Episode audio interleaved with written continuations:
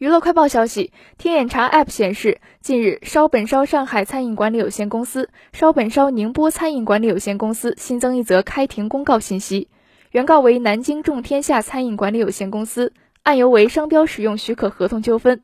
案件将于十一月二十三号在上海市闵行区人民法院开庭。烧本烧上海餐饮管理有限公司成立于二零二一年一月，法定代表人为阮顺。注册资本一千万元，该公司由四名自然人股东共同持股，其中张翰持股百分之十。烧本烧官网显示，张翰为火星烤肉主理人。